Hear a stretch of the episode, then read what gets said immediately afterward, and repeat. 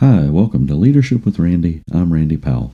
Today you're listening to Lessons on Leadership, our weekly conversation with inspiring people sharing some of the stories and lessons from their journey. So it's not about, I haven't done anything for my body, so this month I'm going to go and run a marathon. It's about incremental improvements. We don't need to see heroic change, but just do something. There's a wonderful line that we talk in the book, and I won't go through the poem, but it's always a little further where you have a choice, perhaps go always a little further. You've got the option between an escalator and the stairs, take the stairs. It's those little things that do subtly, but in the aggregate, boldly move our resilience. We've traveled around the world by Zoom for today's guests, Australian SAS officers Ben Pronk and Tim Curtis, co authors along with Dr. Dan Pronk of their new book, The Resilience Shield. Following years of Special Operations Forces combat with the Australian Army, Dan, Ben, and Tim saw firsthand the impact of trauma and post traumatic stress. They dedicated themselves to years of research, study, and interviews of others to develop their model of layers of resilience and wove the stories of their own journey and those they interviewed into their incredible and insightful book. You can learn more about their work and you can take their survey to assess your own resilience at resilienceShield.com. Now let's go hear from Ben and Tim. Awesome. Well, good evening here in Kansas City and good morning in Australia. This is our uh, first night show, but uh, morning in Australia for us. So it's a uh, a new day for us here in uh, lessons in leadership to work uh, multiple days and multiple time zones. But I'm excited to have Ben Pronk and Tim Curtis with us. They are the co authors, along with Dan of Resilience Shield, which I got to tell you guys, I, I, read a lot. I think there's a lot of folks on here that know I read a lot. And this is one of the most fascinating and informative books on grit and perseverance and resilience that I've ever read. And as soon as I saw it, I started reaching out to you guys because it was, I was just mesmerized by not just the stories that you brought, but the research and the science behind it, how all of these things weave together to help us be a more resilient, gritty type person. And so I'm excited about diving in and hearing a bit about the book. And I know we'll have lots of questions from the folks that join in, but why don't we go back uh, earlier and you talk about some of your your journey and your inspirations that that led you guys to uh, join the military in Australia and then take that commitment up a notch and go into special forces and uh, what you know brought you to leaving the military and and becoming authors and uh, uh, and teachers and coaches of resilience. Yeah, thanks, Randy. Uh, yeah, so Tim Curtis is my name. Uh, my father was in the military, so he served 35 years, including uh, combat operations in Borneo and Vietnam. But probably more interestingly and poignantly, he was the commanding officer of our Tier 1 Special Operations Unit, the Special Air Service Regiment, or SAS. And so a lot of that influence was in my life um, as I was growing up, running around barefoot, the SAS barracks. Um, and I was a pretty average school student, but I managed to muddle my way through to a scholarship to our Australian Defence Force Academy, ADFA, which is a military university. Absolutely hated going to military university, loved the military bit, hated the university bit, but again, managed to sort of get my way through with 16 straight passes, nothing above 60%, and headed literally over the hill in our capital city, Canberra, to the Royal Military College, where we do an additional 12 months of military work. Graduated to the Infantry Corps and went up to a place in far north Queensland called Townsville and joined a light infantry battalion. And after three years in the light infantry battalion, I think it had whet my appetite to go and do SAS selection, which I did in 1996, and then spent about the next decade of, of my life in and out of the unit before um, in 2005, after my time as a squadron commander in the unit, deciding, oh, I'm going to take a different journey um, through business school and across into Afghanistan, where I was a consultant for the UN parliamentary elections. And then spent about the next eight years working out of Dubai in the United Arab Emirates, running a group of 42 companies. And I came home about uh, five, six years ago, linked up with Ben, and, we started not just our parent company, Mettle Global, which is a management consulting company teaching leadership, teamwork, resilience, and crisis management, but also a mad podcast called the Unforgiving 60 podcast, a line that we stole from a Rudyard Kipling poem called If. And yeah, we've experienced a wonderful journey in both of those areas, including taking us into writing the book and perhaps more on the book later. I always like, so it's Ben Pronk here. I always like letting Tim start with that because our backstories are almost identical on paper. Uh, so I get to, to sort of skim off his coattails there. I was also a child of an army officer. Uh, my dad was a helicopter pilot. He flew reconnaissance helicopters. And I think, like Tim, I'd always seen just uh, how much he loved his career and the sort of opportunities and the excitement, the sort of boy's own adventure thing of a military life. And so, uh, our father, so Dan, obviously my brother, the, the co author of the book as well, um, never pushed us into the military, but just through his own love of what he did his whole life, we, we got very attracted to it. Like Tim, went through the Defence Force Academy. Unlike Tim, I took my studies very seriously. I did quite well. Um, but very much like Tim, I then went across to RMC and went to exactly the same infantry battalion about four or five years after Tim had been there, um, and then did SAS selection and, and, went across in 2000 to the unit.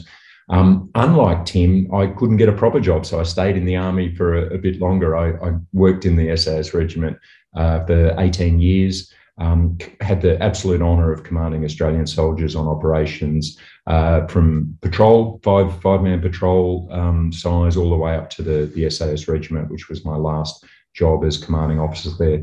And during that time, uh, again, had the privilege of deploying to places like Afghanistan, like Timor Leste, to our north, and the absolute privilege of spending a year on exchange in the United States and deploying with one of your special operations uh, units to Iraq for five months, which was a, a real honour and, and and absolutely you know impactful and, and powerful professional and personal experience that whole year. Um, I got out of the military and did a full time MBA and was really at a crossroads uh, at that point and serendipitously um, met up with Tim. We'd stayed in contact uh, Tim had been one of my earliest bosses, and, and don't tell him, but one of my best bosses uh, within the SAS regiment. We met back up uh, in 2017 while I was studying. And I think I was headed towards out of the military and into another big sort of faceless bureaucratic institution. And, and Tim said, Well, why don't we start this thing ourselves? Why don't we have a go at this consulting um, side of things and, and sort of being a, a, bit more in control of our own destinies.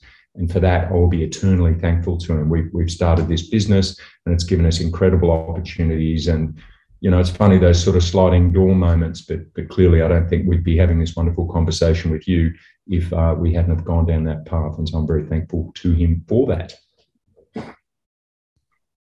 You know, you've got so many incredible experiences, and, and there are a couple that really resonated with me from the book. But when did it start to run through your mind that we've got some really great experiences that can weave into a story that we could go tell? Um, we it was clearly our military experience that got us interested in this idea of resilience, and in particular uh, the experiences of some people close to us, including my brother Dan, who did have uh, his own issues with post traumatic stress. He'd been a combat doctor in both our commando regiment and our special air service regiment, and had had a number of pretty traumatic experiences. One particular rotation to Afghanistan, where he um, tended to three of his, his mates who had been injured in combat, um, worked on all three of them, was able to, sa- uh, to save none of them, and sort of carried these. Uh, I guess, experiences and demons through into his post discharge life. And that sort of thing really got us interested in. We knew we were physically fit. We had to be mentally robust to get into the unit to pass our selection course. We kind of thought we were resilient, but all of a sudden we were seeing people, that exact same mold of person, having very different reactions to these same kind of stressors. And that was the catalyst for us to get interested. Um, for us, it was critically important in both our leadership and our um, resilience work uh, that we didn't just try to say we're in the army, we went to Afghanistan or whatever, and and they, therefore this is how you should lead or this is how you should be resilient. Um, we wanted uh, to use, I guess, those military experiences as maybe a vehicle to convey some more universal principles on things like leadership and, in particular, in the book on resilience. And so was critical to us that the lessons were transferable, that they were um, applicable uh, to, to people in all walks of life, and also that they were scientifically backed, that it wasn't just us saying, oh, this is what I figured because I went to Afghanistan. It was much deeper than that. And so that that was the, I guess the catalyst was our military experience, but it was really important for us that it was transferable and scientifically backed. Your illustrations of resilience as layers really clicked with me because it was so easy to see your analogy of the Afghan rug or the shield and how all that comes. But but I just loved that visual of the rug that underneath gave you a much clearer picture of the of the strength. Uh, talk a little bit about uh, that about how these layers come together to help us become a more resilient person. Yeah, so the resilient shield, not surprisingly, has the iconography of a shield. um, and we thought the shield was a fantastic symbol. Not only does it defend you, but it can defend those that you're with. It allows one hand to be free to do other things. And in the Spartan context, those ancient warriors, um, it was incredibly important in the phalanx. Um, and also, that shield was passed from the maternal side of the family to a Spartan warrior. And one of the wonderful lines that's quite familiar from popular movies as a Spartan warrior departed, about to fight the battle, um, a mother would say to her son, Return with your shield or on it. There was more disgrace in dropping your shield than dying and being carried home on it. And we thought, wow, that's super powerful. And so that entered the, um, I guess, the our lexicon as part of the resilient shield.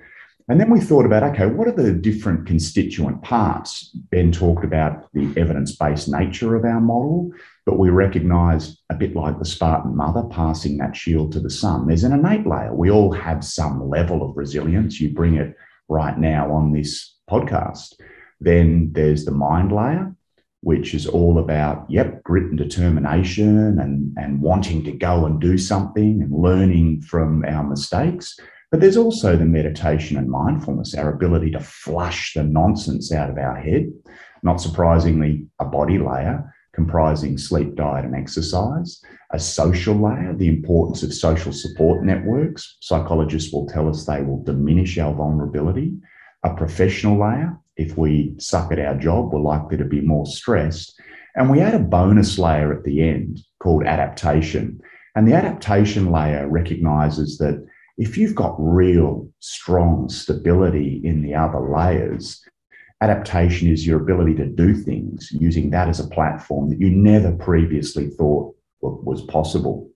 And uh, I tell a little little lie about the layers because it's not really layers like you'd see in a chocolate cake where you could just do without that layer. The layers are interwoven. You can't just say, I'm not going to walk, work on my body layer because the rest of my layers are okay. And we were trying to search for a way to describe that. And we sort of came back to our experience in buying carpets on a place called Chicken Street in Kabul, the capital of Afghanistan. And when you buy a carpet on Chicken Street, we naturally want to look at the geometry and the colors on the surface of the carpet and imagine how it's going to look on our lounge room floor. But an Afghan carpet seller will constantly turn the carpet upside down because the value of an Afghan carpet is derived from its underside, the knots per square inch, the tightness of the weave. And so we came back to the model and thought, yeah, if you focus with a microscope in on that resilient shield, you won't see layers. You'll see interwoven strands. And if you decide, I'm not going to do anything for my body layer, that diminishes the strength of your whole shield. It diminishes your whole resilience. And so, our idea with the shield is that if all of these things equally contribute to resilience, which generally speaking, the research says it does, then you need to be doing something in all of those layers, which isn't to say that you can't have a bias to one layer. For example, I'm young professional. I want to spend a lot of time at work because I'm highly motivated to be partner. That's okay. You'll be trading out other areas of your resilience, and that's okay. Maybe you're not doing time with friends. Maybe you're not practicing mindfulness and meditation techniques, and perhaps you're compromising sleep, diet, and exercise. But if you continue that trajectory for 30 years, nearly guarantee you'll be overweight, depressed, you won't have a relationship with your partner nor your kids. And if I catch up with you for coffee, there's one thing I can nearly guarantee that you'll talk about work. You'll be the most boring person on the high street. And so, yeah, we love the idea of just everything in, in balance in that resilient shield.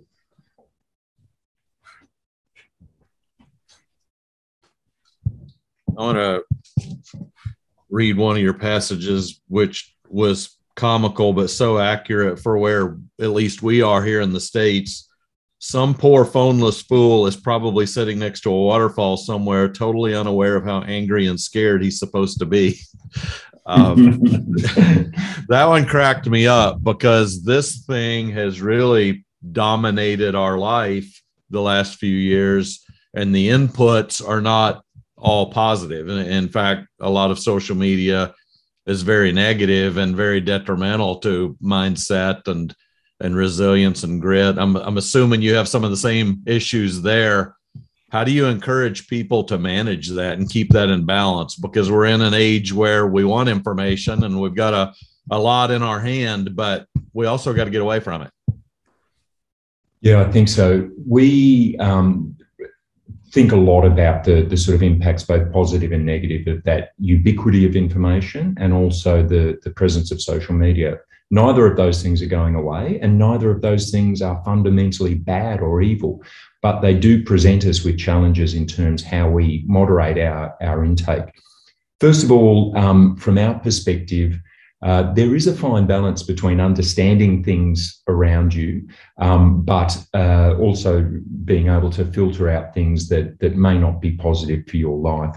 Uh, we love the ancient philosophy of Stoicism. And in fact, most of the ancient schools of wisdom uh, say similar things. And that is, you really need to be able to differentiate between the things you can control and the things you can't control. And you want to dedicate your efforts towards those things you can and try not to expend emotional energy on those things you can't. I certainly find that the influx, like the flood of, of information that we've got available to us, can make that difficult. And a really recent case in point is the situation in Afghanistan. Um, tragic on so many levels, and for people who have served over there, um, a lot of them are finding it very impactful. But ultimately, there's a whole bunch about that situation that we at an individual level can't control. Now, that doesn't mean we're not empathetic towards people involved. That doesn't mean there aren't things we can do to, to sort of help um, one another and, and potentially even people over there. But fundamentally, if, if we're wringing ourselves in knots about sort of strategic decisions that have been made or about situations over which we've got no control, then really that is going to be counterproductive there's a wonderful Buddhist saying that, that says, Don't let the arrow hit you twice, which links into these ideas of uh, being able to, to control how you react to emotion. So the first arrow is that information or that event. Um, often you can't really control that. But the second arrow is your reaction. And you can definitely control how you react to those things. And so those sorts of philosophies have been really positive for myself personally and for a lot of the people that we work with in terms of just helping to triage and filter the reaction that you have to, to various pieces of information. It's wonderful to, to have a knowledge of what's going on in the world, but when you can start taking positive control over what you dedicate your emotional energy towards, then you're in a much better position to use that proactively and positively. Mm. Appreciate the waterfall.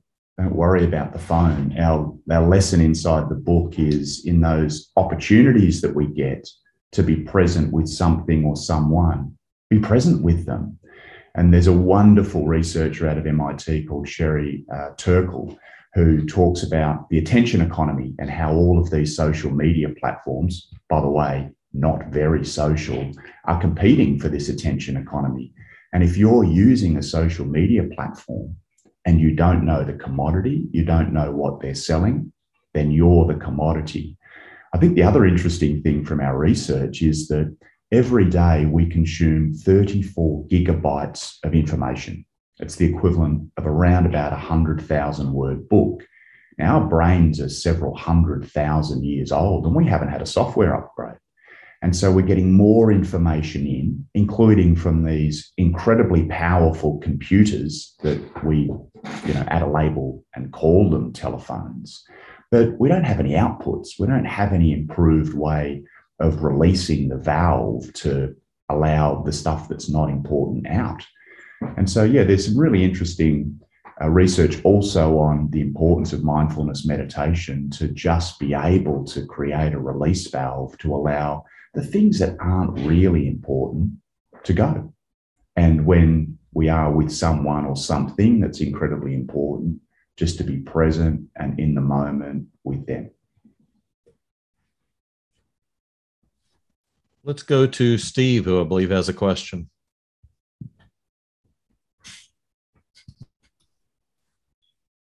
Randy, thank you. Um, another great lessons in leadership. And, and gentlemen, thank you so much.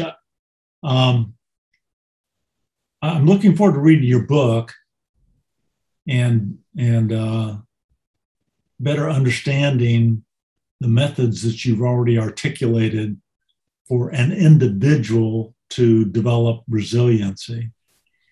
But my question has to do with leadership and its influence on culture um, in the military, when there's life and death consequences to adaptations, it's easier, I think, to get people to uh, think in terms of adapting quickly to changing circumstances. We don't have that much in the world of business. COVID was a a great experience for that tells us that we can't fully adapt or expect uh, disruption that affects not just our business, our state, our country, but the whole world. Um, but it's still not the same as life and death, unless maybe you're an owner of a restaurant. Hmm. But if you're an owner of a manufacturing plant and you have uh, union folks and office folks and from different walks of life. Uh, my, my question goes to your uh, methodology in uh, as a leader to influence the entire diverse population that you have to develop resiliency as a cultural element. We um, talked to this a little bit in what we call the professional layer. And two of the key components of the professional layer, particularly from a leadership perspective, are linked to these ideas of virtuosity and I would suggest empathy as well. So, virtuosity, um, the idea of having an environment where people can uh, sort of work to their, their best um, uh, sort of capabilities. Uh, a lot of that can be fostered from a leader's perspective by providing a clear sense of purpose. And what we see in a lot of organizations is um, often a very high level organizational purpose um, and an inability to cascade that or translate that down to what people are doing on a day to day basis. And we tend, I think, often to sort of uh, use kind of euphemisms or uh, sort of platitudes in these high level purposes that can make it really difficult to translate down to what we're doing on a day to day basis. Um, my view is that from a professional perspective, resilience is increased incredibly when people understand the part they're playing in the bigger picture. Not only does this allow them to see purpose and meaning in what they're doing and being able to link the rhetoric with the action, but it also gives them the ability to self start. If we as leaders are able to influence by describing that vision in a way that makes sense for people at all levels in our organization, then that can allow them to be intrinsically motivated and be proactive in working towards that vision rather than feeling like they're on the hamster wheel and just getting passed down the the um, the, the direction or the, the micromanagement. The second part that I mentioned is this idea of empathy. I think we're getting a lot better at this um, societally and from a business perspective. As we came out of the Second World War, a lot of the leadership rhetoric was actually about management. It was about efficiency and it was about Kaizen processes and pumping out more widgets because, you know, globally, that's what we had to do in an industrialized war. That was the acme of effective business practice.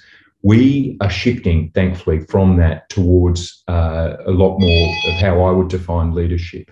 And that includes this concept of emotional intelligence that uh, is getting a lot more traction in the leadership literature. Two key elements of emotional intelligence are self knowledge and self regulation. So, able to see our own flaws, our own strengths, our own weaknesses, and leverage off that authentic self for leadership outcomes. And then the second component is this idea of empathy, being able to put ourselves in that other person's shoes. And with that, it becomes very hard to have these, uh, I guess, traditional social identity in groups. You know, you mentioned things like unions. If we're able to more interact with them and to try to understand their purpose and their agenda, um, the battle lines get a bit softer, and we soon find that there is more common ground with us as humans. And all of this is really impactful at an individual level from a resilience perspective, um, but paradoxically also uh, promotes uh, organizational effectiveness. There's also a belief, to your point on contrasting leadership in the military to leadership in Fortune 500 or a small to medium business. There's often a perception that military leadership is really easy. You just tell the people what to do and they're going to do it, they'll just obey. Um, one of the interesting things we found in our career is that's absolutely not the case. And if you can imagine the most insubordinate organization to lead, it's the SAS regiment but it's not insubordinate in the context of just everyone dissenting. It's a learned insubordination that we encouraged because we recognized in that small group dynamic where the fundamental force size is four to six people, a participative style, being incredibly inclusive in planning processes, elicited the best possible result.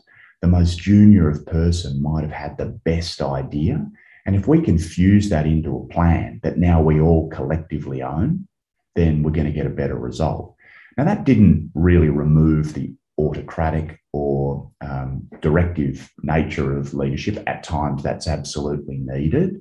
And we love in our leadership work talking about our le- uh, triangle model of leadership. And if you've got a pen there, you could draw a triangle at the top right leader, the bottom right hand angle, right followers, and the bottom left hand angle right the environment.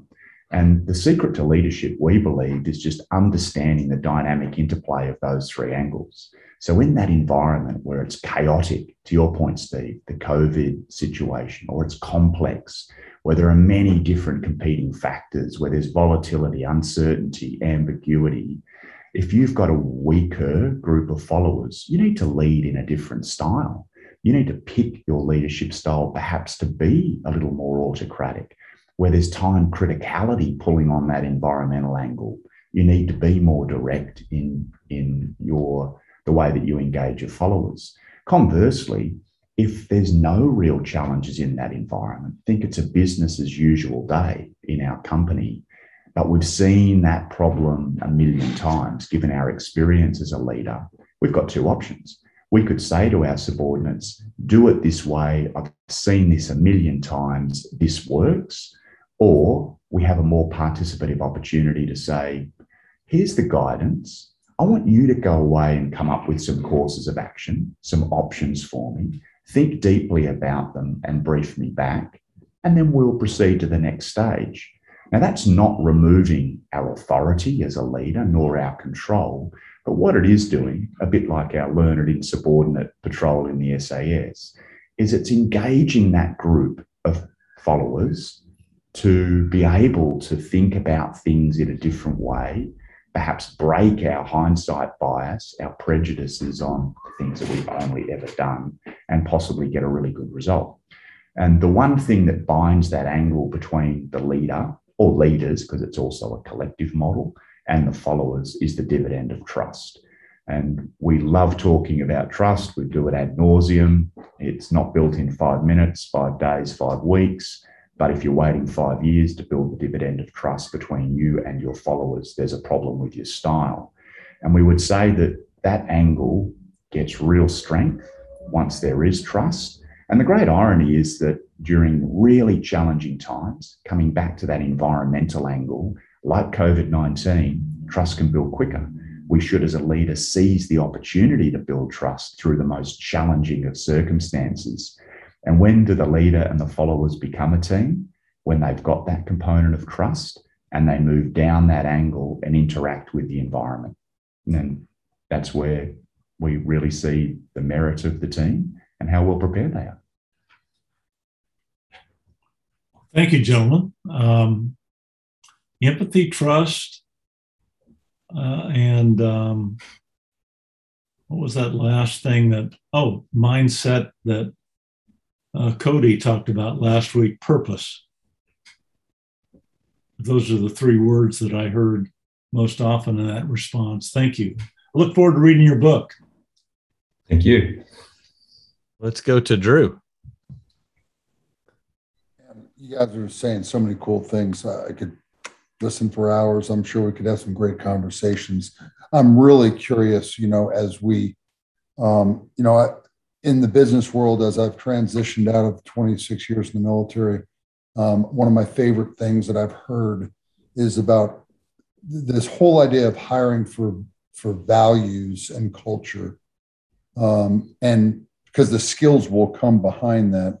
And years of being a junior leader, having senior leaders that I would scratch my head at because I didn't how, know how in the world they understood the human dimension associated with how do you know this person was agile, adaptive, resilient, uh, had the intellectual maturity uh, to do the right things? Uh, you know, you guys hit hit on this whole idea that you know you've seen one movie, you've seen uh, Full Metal Jacket, and you got this military perceived obedience. And I have never been around a group uh, of team of team people that were obedient. There, the word "why" comes up so much because in the military you can't just be blind to obedience. There's a point in time for that. So, my question in the business world, as you sort of put all that uh, together, have you thought through the methodology of finding people who have the emotional intelligence, this resiliency gene? Because so many times as a senior leader, I've had junior leaders say to me, Sir, how did you know that was he was going to react that way? Or how did you know that was about he was going to be a good leader or a good commander. Um, and the question is, I don't know how I did it. Have you come up with any methodology to determine science? It's not a scientific thing. Mm. What do you know um, that you're developing this resiliency within your organization to be that agile, adaptive team? I was curious if you've thought through that. Yeah, I, think it's a fascinating question. And there's some really outstanding research from a guy called Daniel Kahneman. Most people have, have heard of Thinking Fast and Slow, so a Nobel Prize winning uh, psychologist that talks to that same sort of point. So he actually did a research project on recruiting for the Israeli army. And he was very interested in could an AI based, a computer based analysis machine do a better job of picking successful recruits than that crusty old sergeant or warrant officer who'd seen it all before and was was working straight off intuition. And so he set up a control test where they had a, a sort of survey based, a computer and analytical based um, recruitment screen, and they had a human carbon based recruitment screen. And they actually ended up finding that it was a combination of the two. So that idea, Drew, your point of just that spidey sense that you get from that 10,000 hours you've had of dealing with people, and you probably don't even consciously think about it, but you're picking up all of these weak signals and these sort of inputs that that um, a human interaction gives you. That is an incredibly powerful um, methodology of, of sort of selecting for this and, and of having that gut feel. that a person's going to be a good fit in an organization. But it can be complemented and it can be exponentially sharpened through the use of smart analytics. And so, what Kahneman found was that a combination of a clever recruiting screen, so thinking about the characteristics and sort of quantifying those in many ways, to your point, Drew, sort of a scientific approach, um, not as a standalone, but as a complement, as a cue for the human approach. And what that found was it helped uh, amplify some of the weak signals and cue the human uh, selectors onto some of the characteristics that they may want to explore a little further. And so, you know, classic consultants answer a, a little bit from column A, a little bit from column B, um, but there is definitely uh, a benefit to, to both. The thing that I really want to flag with that is that we shouldn't be, just because we can't uh, quantify or sort of write down that experiential based intuition thing, we shouldn't be discounting it. It is actually something really important. And uh, Gary Klein in Sources of Power talks about this idea of the experience based, intuition based um, sort of decision making in, in a very similar way. And I think we want to be more attuned to that as, as particularly as experienced leaders. Use your gut not as the final decision maker, but as that real um, sort of cue for, for further analysis. If your spidey sense is saying there's something up with this guy or girl that I'm, I'm interviewing, then use that to cue into to a, a deeper analysis. If conversely you're thinking, I've got a really good feeling about this person, then maybe complement that with some of the, the scientific or statistical sort of screening. But to your point, Drew, I'd always go with the, the gut feel over the, the sort of paper based feel on a, on a hire. And that's kind of what we've done in our business and mm. had some pretty good success. Love the words, Drew, resilience gene. Uh, a really good friend of ours, actually ex US Navy SEAL, Pete Nazjak, came out here on exchange, served with Ben and I in the SAS squadron and he's just uh, written his thesis on a thing that he calls the resilient shepherd. He says inside all organizations, you'll know the people that create harmony, even under incredible pressure. They probably won't think of themselves as a resilient shepherd, but they are able to assist in navigating a team through incredibly demanding circumstances.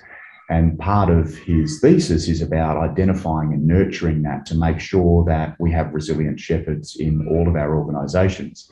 And if you were to think about the organization that you work in, or perhaps the sporting team that you play in, there will be a few people that when the energy's high, and we might just need to down tune the vibrations a bit, to be flatter, leveler, and more consistent rather than this on a sine wave of craziness, there'll be resilient shepherds that bring that energy down. Changing the topic slightly back to leaders, we also say no resilience, no leader. Um, if you think of the most inspiring leaders in our history, it nearly guarantee that they exhibited incredible resilience and probably against all of the layers that we call out in our resilience shield. So, step one for leaders is to work out how resilient am I? And alongside the book, we have the resilience survey.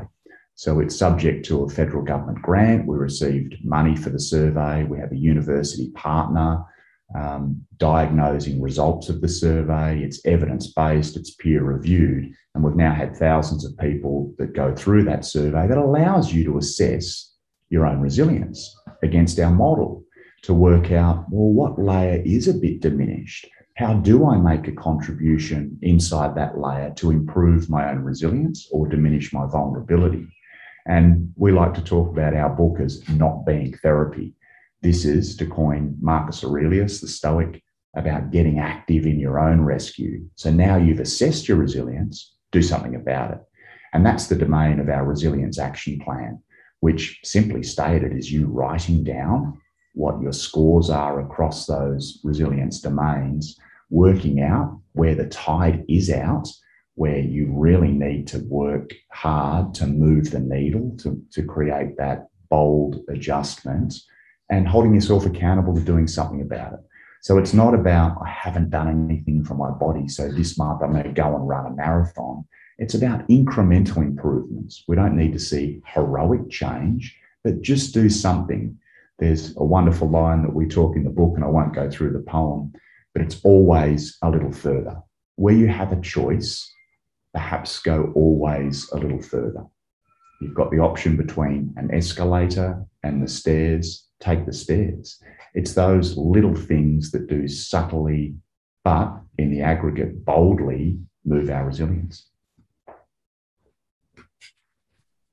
That survey is fascinating, and I I think I'm invincible, and I scored much worse than I expected, and so I wanted to go back and do it over.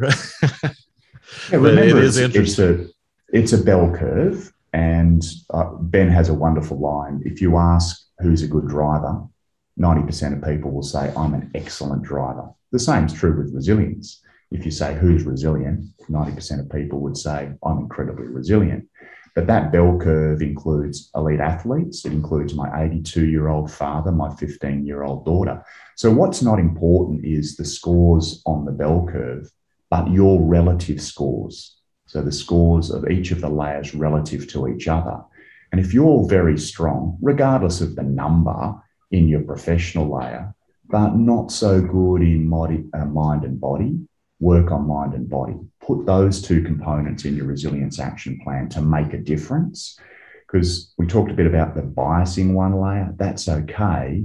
But if you continue that trajectory with heavy professional bias, for example, for months into years, into many years, you absolutely can imagine how diminished you're going to be, how that durability will be taken away from you, and how profound an effect it could have on both your mental and your physical resilience. Let's go to Mike. Guys, I've so been looking forward to this. I know we were scheduled to talk before and then overcome by events, but guys, hey, you know, Mike Kenny here. Um, everything you're saying, I listened. I, I was talking to Linda. I was at Rockhurst talking about our program and teed up the same things. Daniel Daniel Kahneman, thinking fast and hmm. slow, system one and system two thinking. Talked about you know the Stoic philosophy, Marcus Aurelius, the obstacle is the way, all of that. So everything you're saying, I mean, so much resonated with me. And of course, and I've got hung, and you know this, got hung on my uh, board here if you can fill the unforgiving minute with 60 seconds distance run, yours is the earth and everything that's in it. And what end, which is more important, you'll be a man, my son. So I figured, I'm like, yeah, that's if I know it. So, you know, kudos. My question in your experience, how much of grit or resilience is innate, is innate or nature? I say this because I'm not going to say everything, but so much. And Randy was good to give me your book. I can't wait to read it. So, so much of what you're advocating, you know, we we do in my nonprofit, Warriors Ascent. And uh, I was just asked by a, a, a young gal um, at the talk that I gave, and she's like, "Well, you know, how are your outcomes? Like, you know, you can teach the stuff, but do people follow through?" And I've got plenty of anecdotes where people do but you know to me you know it's it's really comes down to they may know the way but do they have the discipline? So when i say innate or trained you can teach people how to be resilient but in your opinion how much of that is having the discipline and the intestinal fortitude to do what needs to be done versus yeah i know what to do but i ain't doing it. Mm-hmm. It's a fantastic question. And this is why we have the innate layer as the, the very first thing we discuss within the shield. It's the foundation upon which we build everything else. It is also very different between different people. So there is a lot of research on uh, some of the characteristics that correlate strongly with resilience. I'm choosing my words carefully, whether they're causal or not. Certainly, there is a correlative relationship between some personality characteristics, some values characteristics, and even some physical genetic characteristics and resilience. So it is important to note that it is going to be different for everyone. There is definitely a nature um, element to resilience. But this is the massive caveat that I want to flag. What this means to us is purely that it is pointless comparing my resilience to Tim's, to yours, to, to any of your, your students. The nature thing tells us that impacts of stress and the way we deal with them are going to be different across the board. And so it is it is actually really counterproductive to be trying to compare yourself to the next person and, and trying to say, well, I dealt with that stress all better than, than him or her, because it, it doesn't make sense. The, so given that, we all do start from, from different start points. I think that recognition is important. But regardless of that start point, I 100% believe that you can develop resilience and that even those characteristics that you mentioned about that sort of grit and determination can be improved. So even if you start from a relatively low base, where we talk about, you know, nature uh, deals you the cards and, and nurture sort of plays them, even if you've been dealt a pair of twos in, in life from a resilience perspective, then you can still play them to the, the best perspective. You can still improve that, uh, that, that hand by the way you play them. And so I, I personally um, and I, I, haven't got a science backing for this. I think for people to say it's it's it's not in my nature to get better, I think that's a cop out um, in all sorts of areas. I think we can all get better. Now, am I ever going to be an Olympic athlete? The short answer is no. I I, I never will be, um, and you know I think there's a genetic element in that.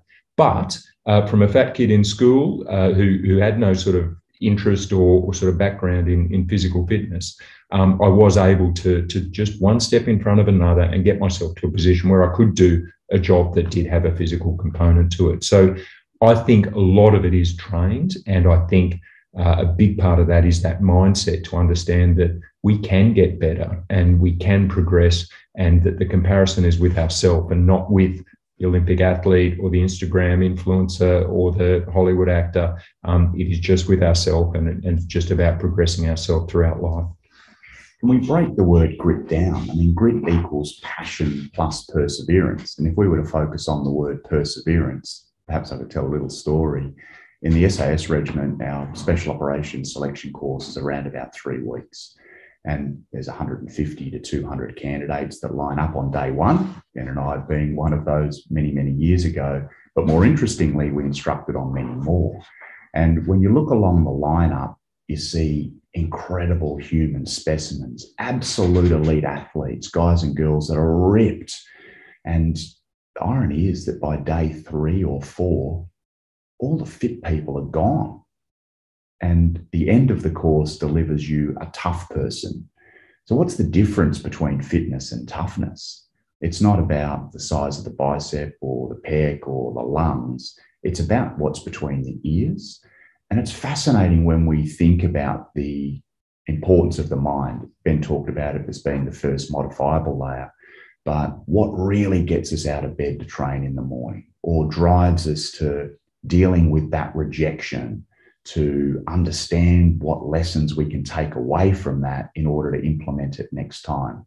Um, it's incredibly powerful. And I'd say that for both Ben and I, it's probably been the last frontier for us. Like we were always, you know, um, reasonably fit, but discovering the inner recesses of our mind using mindfulness and meditation techniques has made us better fathers, better business people, and I'd say also better humans. Guys, thanks so much. We we definitely need to collaborate. Love to for a collaboration. Yeah one of the things Drew and I have talked about dozens of times is the component of dealing with tough times and adversity that comes from faith or something to believe in. Mm-hmm. You know, what have you found in your studies around that? It's massive. Um, I find a really interesting overlap um, between. Uh, so I love that word faith, um, and I think it transcends the theological. A lot of people do draw faith from religion. Um, and that that's an absolutely wonderful thing that, that we see across the world in all sorts of different religious groups. Um, a lot of people do draw faith from philosophy. A lot of people do draw faith from social relationships. I do think that idea, and it's Tim's point about this concept of resilience, is not just a shield for yourself, it's a shield for others. And so, any of these things that give you that mindset that you're able to deal with adversity and that you can believe in something maybe a bit bigger than yourself also tend to have uh, the, the bonus of uh, looking after one another and recognizing, to our point before about empathy, that ultimately we are all in this uh, together, to, to coin a phrase from a, a famous Australian song. Um, so I think faith is, is absolutely the fundamental component of uh, the mind layer in, in many of its manifestations, and whether that's expressed through philosophy, through mantras, through mindset, um, through religion, uh, is is ultimately uh, going to be up to the individual. We had a fascinating experiment last year during COVID using my dad, putting him in a petri dish. He's a religious man, uh, always has practiced religion, and that was taken away from him during COVID. And in our diagnostic, we explored the idea of religious faith and the importance of congregation and how that works into this thing called resilience. And when you think about it, there's a real sense of purpose. There's an incredible sense of community, i.e., a social layer. There is also a body component. We say prayers or hymns, it creates breath work, unconscious breath work. There's definitely some mind. We're only focusing on the song we're singing or the prayer we're reciting. And there's a grandeur, generally speaking, of where we happen to, to, to do it. So, in that context, religious faith and the importance of congregation, it actually bisects a range of those different resilience layers. It comes back to the strength of the weave. You can get incredible strength out of spiritual practices, um, whether they're religious or not, and be able to make contributions to num- a number of layers without really thinking too much about it. Believe Steve has another question.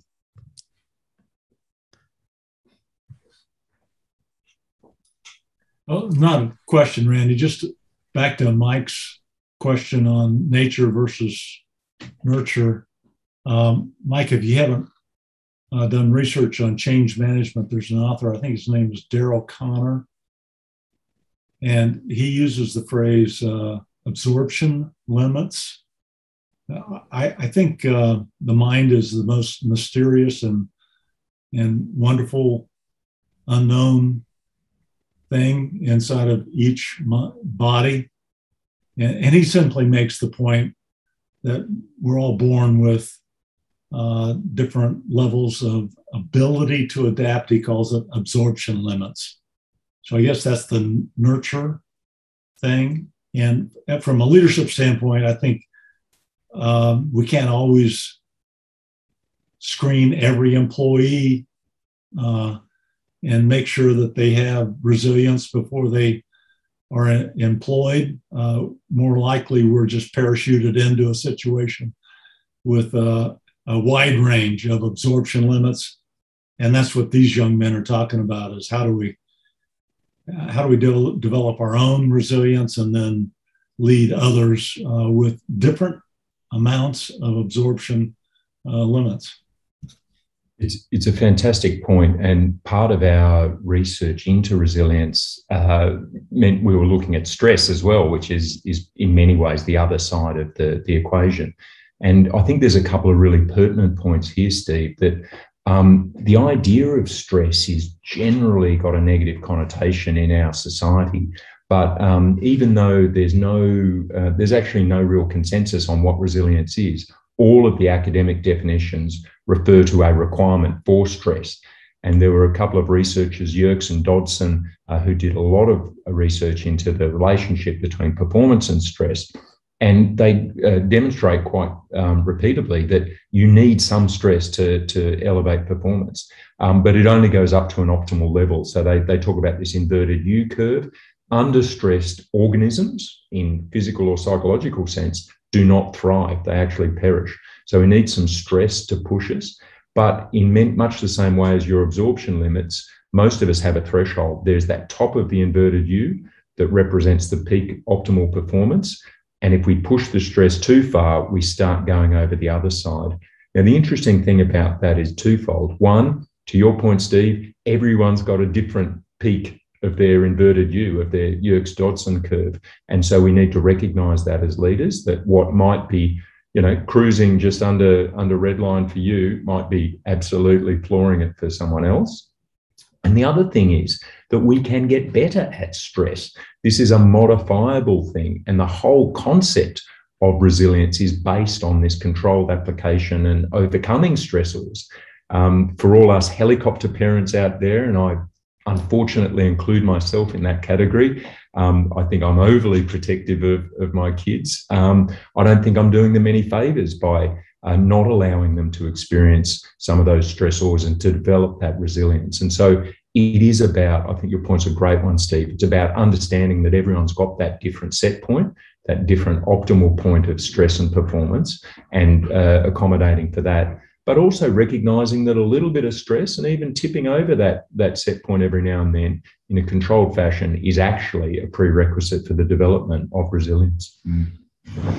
We've actually discovered in our crisis management work that many corporates aren't good at this. They'll talk about how we do teamwork under stress, how do we confront a crisis and, and come through it, but they won't ever immerse themselves in a, in a high fidelity exercise or simulation. And we love the model explain, demonstrate, imitate, practice. The most value you will derive from anything is when you practice it.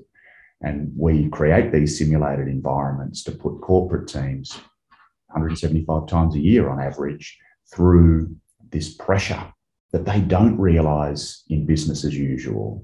They might think that it's stressful, but when you impose something as an external facilitator on a team, that's the way you start to see stress inoculation. And also, that's the way you can diagnose your own physiological response to stress to understand how do I now regulate that. And when I look around the room, who else is performing well or who else isn't? And Ben talked about that optimum stress band. Through stress inoculation, we can stretch that quadrant to make it broader so we're ready uh, more improved to confront the stressor that we never thought was possible. It relates a bit back to that adaptation layer. Through stress inoculation, we're preparing ourselves to adapt to the thing that we could never previously conceive or perceive. And this is the really cool thing, just to footnote uh, Tim's great point. This idea of resilience is transferable. And that's the, the point about the adaptation layer uh, Angela Duckworth, who's done a ton of research into grit, which we view as a, a subcomponent of our model. Uh, grit is a, a, a, component of the personality trait of conscientiousness. But um, her research has demonstrated that grit is transferable, so that the people who are more likely to stick with, she did surveys into the US Military Academy at West Point, you know, to go through that, or tough job interviews or university degrees, in a longitudinal sense, they're also more likely to stick through marriages and tough situations at work and these different kind of uh, non-domain specific stressors. So if we can improve our resilience in the known and knowable, then we have a much better chance of dealing with a novel challenge, what we like to call the, the zombie apocalypse.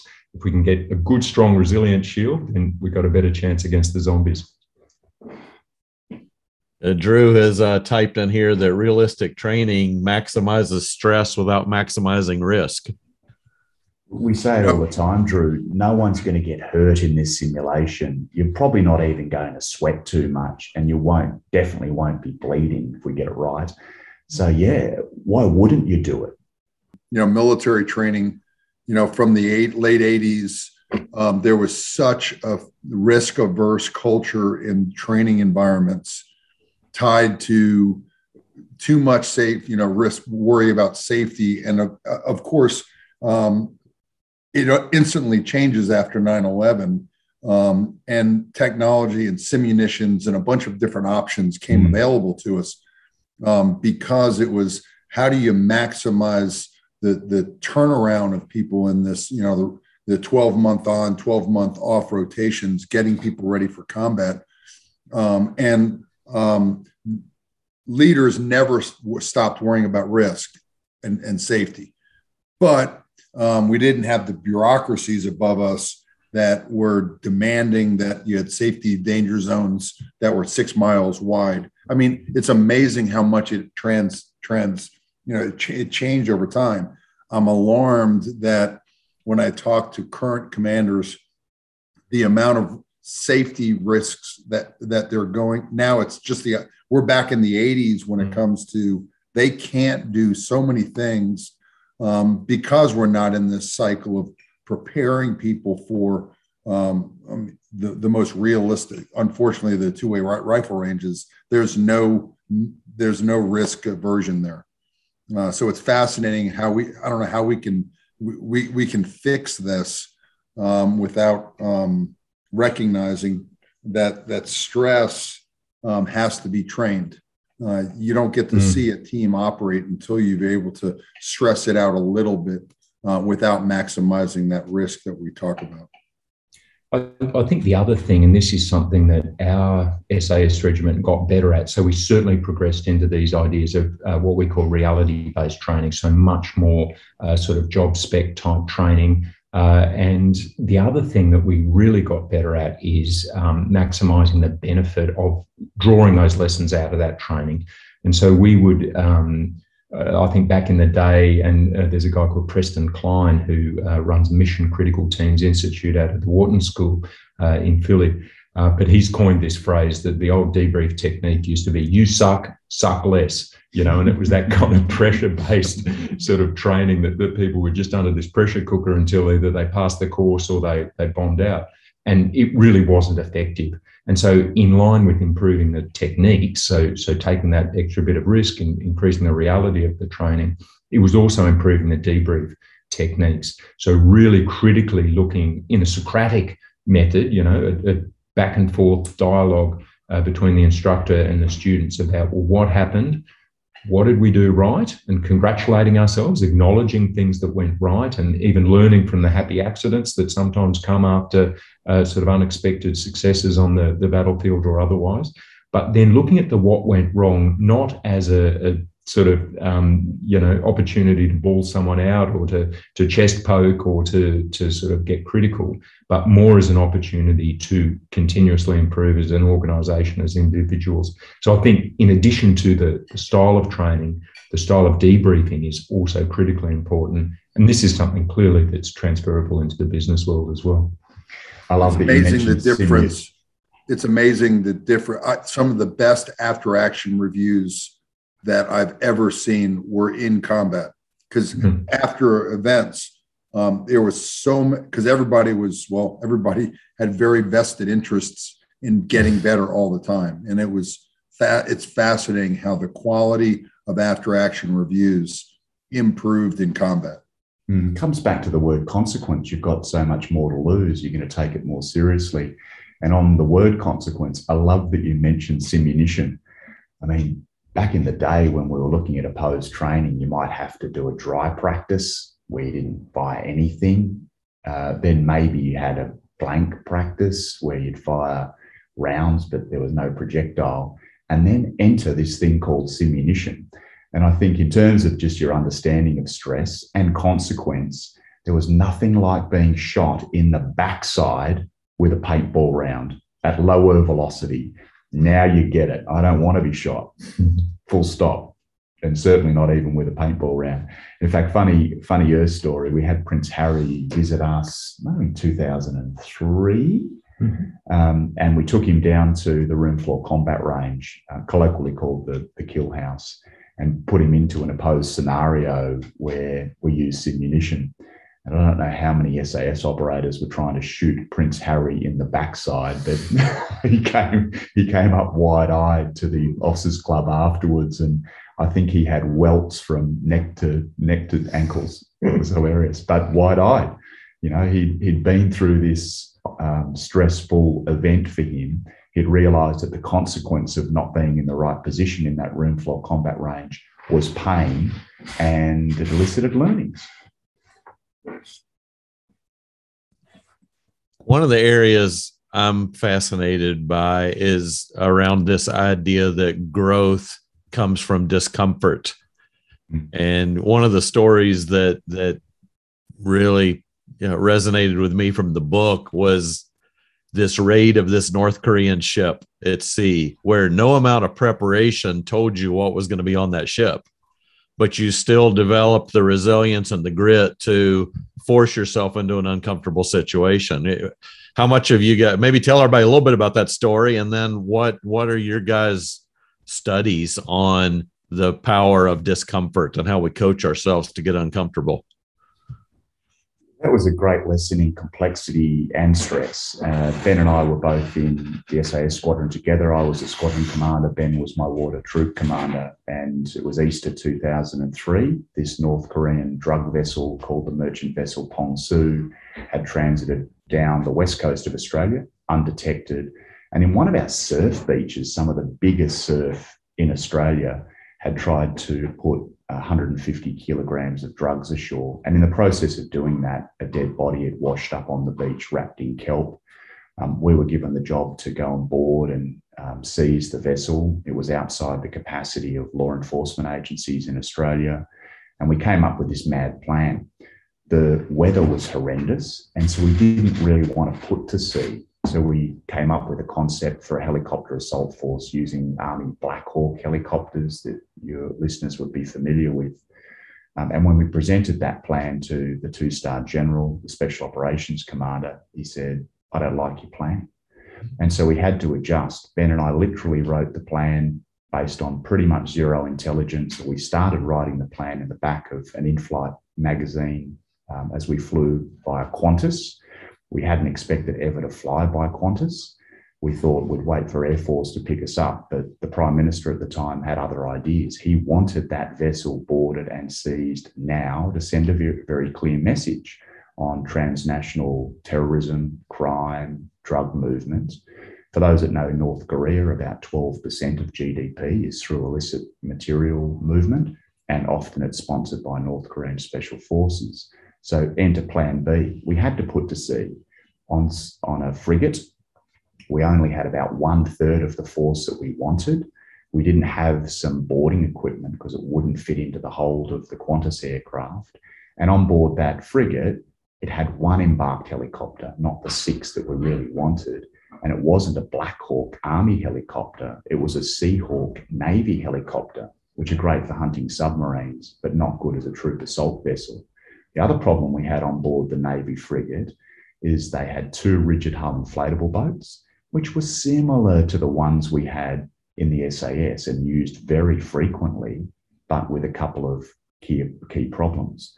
Ours were petrol, they had larger engines, and therefore, in the bigger sea state, it was sea state six over that weekend, we'd get higher performance from our SAS boats. The Navy boats were diesel and they had smaller engines and didn't perform as well. And so we entered into this plan B with an incredible amount of reticence. We got approval from the Prime Minister to board and seize the vessel after running it down for about 24 hours. But a lot of our team had been incredibly seasick because of the sea state. We had all of these things working against us. We didn't have our helicopters, we didn't have our boats. Plan A was rejected, Plan B was pretty mediocre. And then before we launched, right at the 11th hour when the Prime Minister gave us that authorization, we got a couple of pieces of additional intelligence. The first was the last time anyone had tried to do this, it was the Japanese Coast Guard trying to board a North Korean drug vessel. And it had embarked special forces on board who had fired back at the Japanese Coast Guard with a 50 caliber machine gun. And the second piece of intelligence was there was a complex antenna array at the back of the superstructure of the Pong Su that nearly guaranteed us that North Korean special forces would be on board. And so we enacted our plan. Remember that boat assault force with underpowered boats? We thought they don't have the boarding equipment, they're not going to get on board.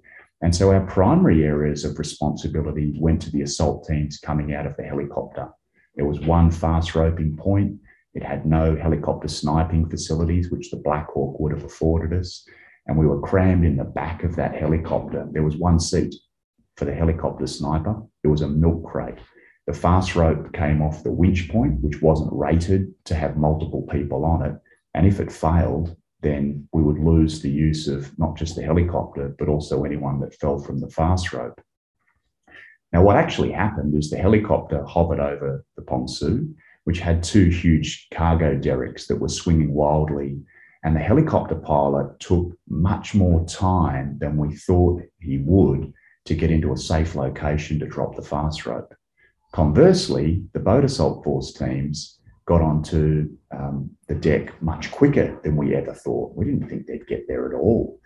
And a junior team commander looked up at this helicopter struggling to find a position safely to hover and drop the fast rope. And they changed that plan B completely. They had lower priority areas. They knew that we had to take the primary areas of responsibility. So without making a radio call or asking permission, they changed the whole tactical plan. A junior team leader did that, and everyone else just followed suit. Now, the whole mission was over in minutes. Um, as it transpires, there were North Korean special forces on board, but fortunately for us, when they put the drugs ashore at Lorne, the dead body that was wrapped in kelp, wrapped in seaweed, had been one of their operators. And he had a buddy that had also washed up on the beach and was hypothermic, later got arrested. There were two more on the Pong Su, but we figure that when they saw the frigate and the helicopters and guys in black, they decided, let's give it away.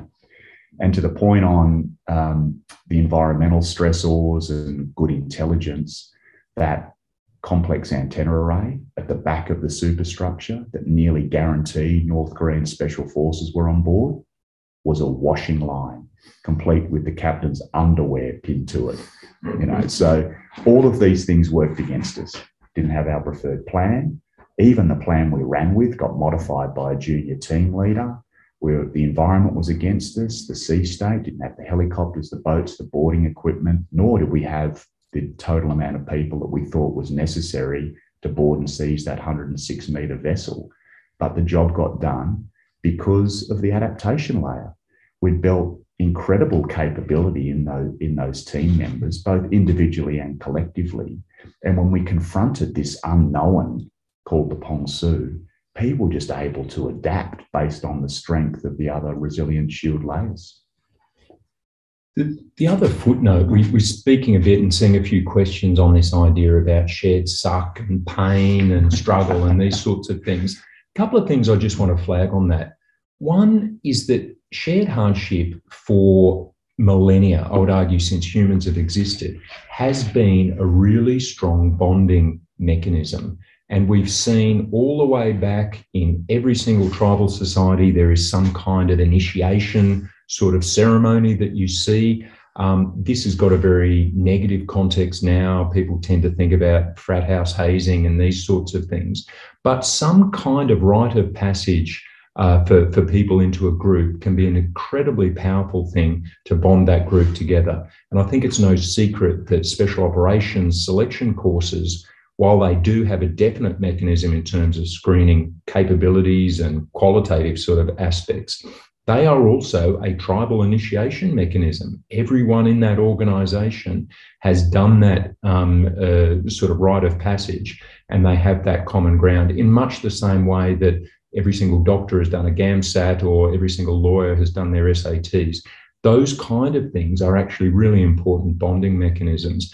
And I'd encourage people in their business context to look for where these exist. Mm. If you've all been in the metaphorical trenches together, working towards a tough deadline, or you've all been embracing the suck of COVID and working from home, recognize and celebrate that as a bonding um, activity, because that is shared hardship in just the same way that a selection course is. The caveat to this, of course, is when it becomes exclusionary, when it becomes about defining your group at the expense of an out group, that's when it can get really toxic. And that's where I think we see the frat house things and some of the, the sort of exclusionary and elitist aspects of this kind of characteristic coming to the fore. But we can use it in a positive sense. The second thing on suck and pain and hardship, that's actually the good stuff. When we look at happiness, when we look at what the Greeks called eudaimonia, this idea of thriving and living a good life, it does not exist without some kind of hardship. All of the really good stuff is at the end of overcoming some kind of struggle, some kind of hardship. And so, if we can define our happiness, if we can choose our suck and define our happiness and recognize that this hardship is actually an integral component of it, then we're much more likely to get a sustained uh, and, and pure sense of happiness.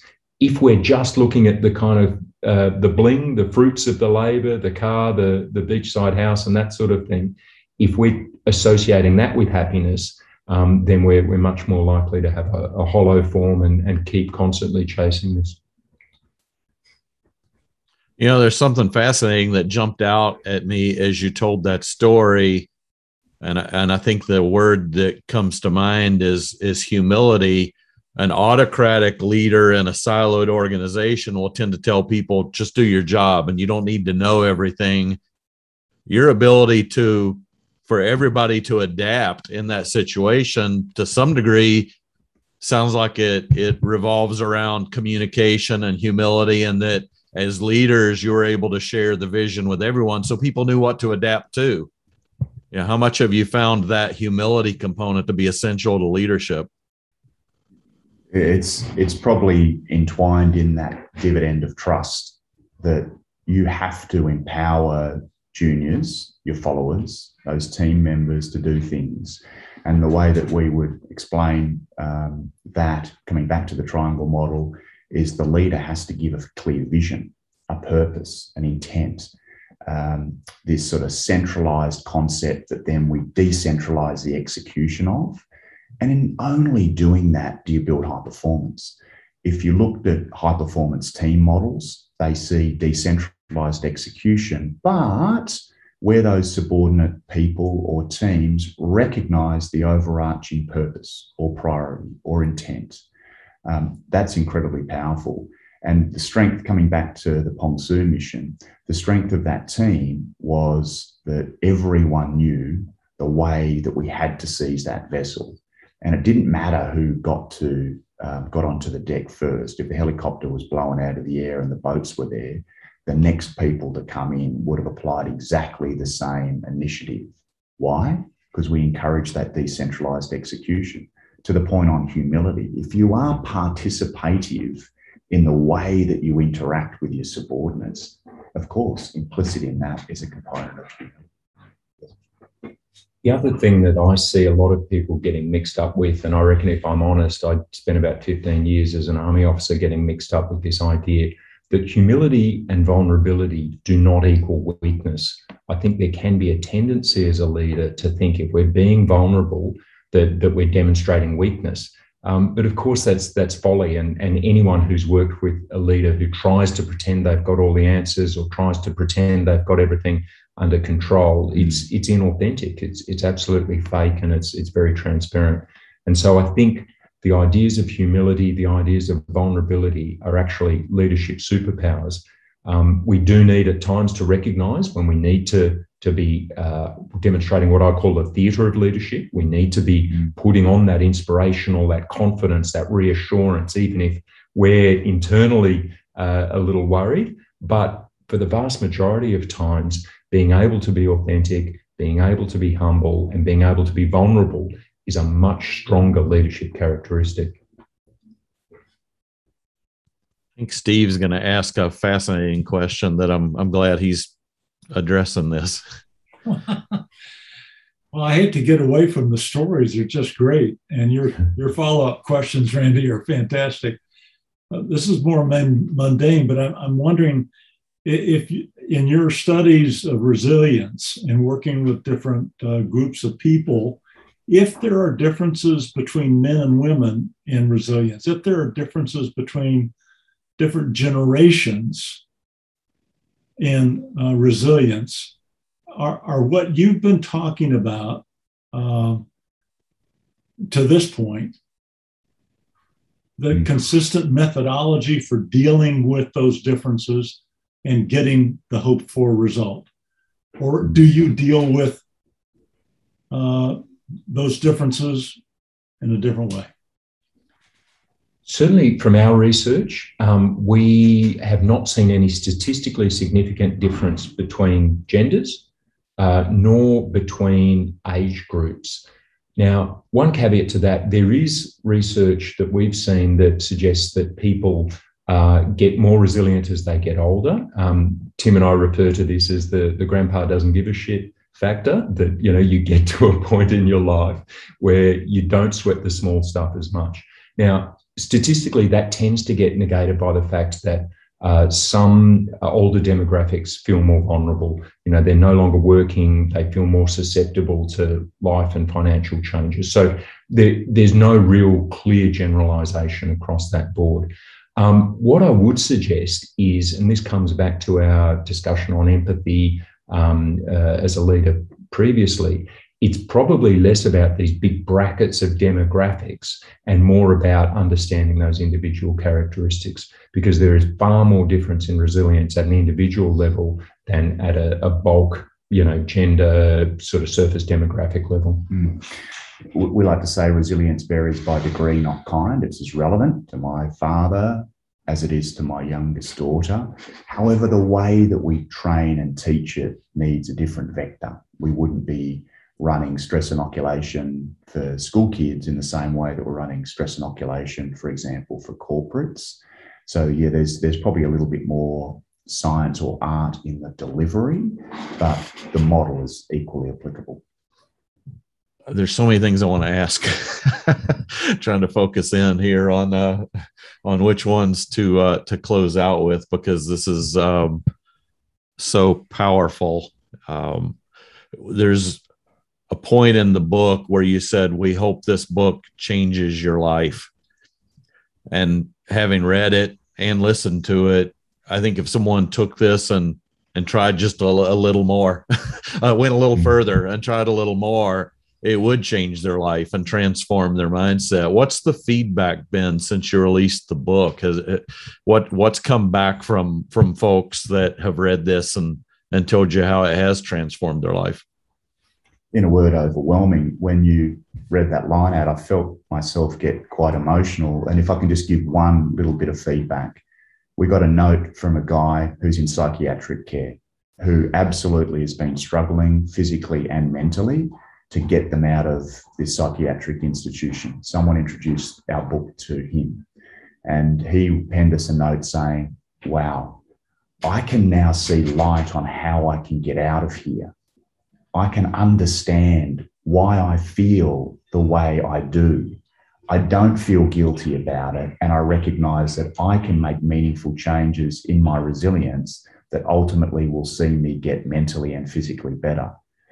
I think that punctuates the point. We're not just seeing elite teams picking up the book and searching for that extra 1% of performance, but yes, they are. We aren't just seeing corporates trying to deal with the everyday stress of being a trader. But we spoke yesterday to 50 traders. But we're seeing people who are chronically unwell physically and mentally. And this handbook for resilience, which, oh, by the way, isn't all of our ideas, we've just aggregated evidence based um, information inside the book, has become nearly a bit of a lighthouse for them. They can see how they can get to safety.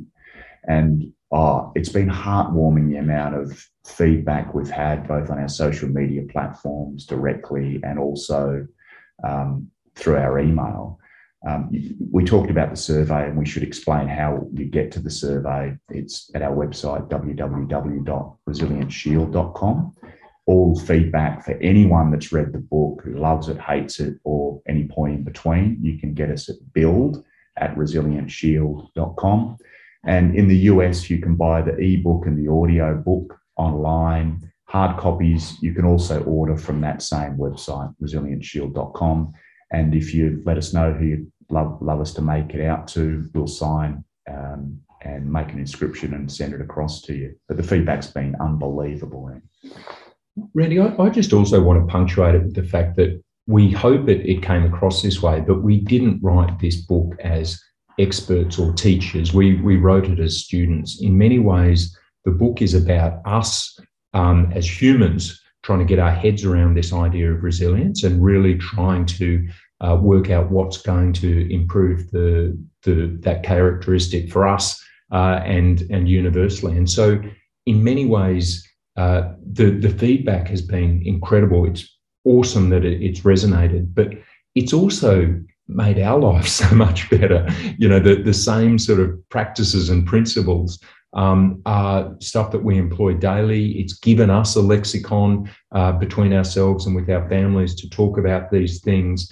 And we're delighted that that has resonated um, more widely. As, as collectively we all try and figure out you know what it is we're doing on this planet and, and how we can make the most of it for the for us and, and for the people we love.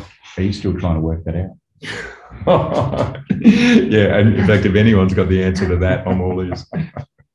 We're all trying to muddle our way through well, guys, it's uh, it was awesome to spend time with you, and and I think you're going to achieve your goal. That your book is going to change people's lives. I know it had a dramatic impact on mine. Uh, just reading it and listening to it and experiencing it, and uh, Mike does so much work in this area. I couldn't wait to get it to him and and talk about how much uh, how many parallels there were between the work he's doing and what you guys do, and I think there's opportunities, as Mike said, to collaborate and figure out, you know, all the different ways to take the work you've done and your experiences and have a positive impact on folks. So I really appreciate you coming and spending time with us. It was great. No, thank you, Randy. You guys are doing uh, really inspiring work and uh, and keep it up. Excellent. Thanks. Thank Randy. you. Cheers.